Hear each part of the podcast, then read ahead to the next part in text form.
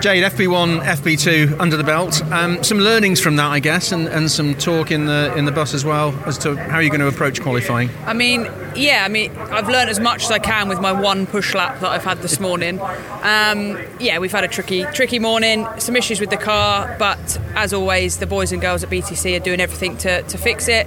They thought they'd fixed it after FP1, but the gremlins seem to have come back, um, so I didn't do a single lap in, in FP2. So we're kind of going into quali blind. But I mean, who loves a challenge? You know, why not? You know, testing's for the week apparently, so um, we'll give it our best shot. But it, we're kind of going into the unknown a little bit. Absolutely. There's um, under a second in the top sort of 26 cars out of 29 on the grid uh, in that FP2 session. It's always tight around here, but it just seems even closer this year. Yeah, it's it, this is where I did my first ever touring car race, and I remember being close there, but it is even even closer now. So it is going to be a challenge because obviously everyone's had you know two 40 minute sessions under the the belt, whereas I haven't. So, you know, there's my excuse. Um, but tomorrow's where it counts. Obviously, today we're going to just see how we end up and then work towards uh, having a good day tomorrow.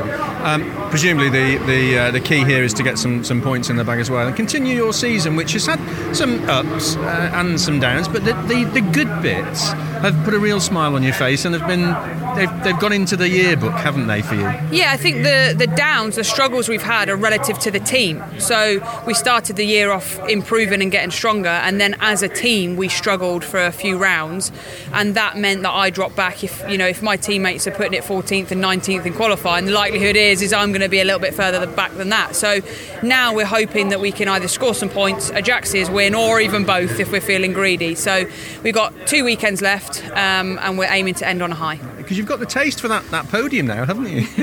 well, I'm starting to reuse the photos a bit too many times. I need some new ones. So, yeah, the aim is to, to end the year. I'd love to get a Jack Sears win. Obviously, it's nice to to repay your sponsors with some champagne and, uh, and some Facebook profile pictures to, to use. So, yeah, that's the aim, but we just take each day as it comes. Have a really good qualifying. Thank you.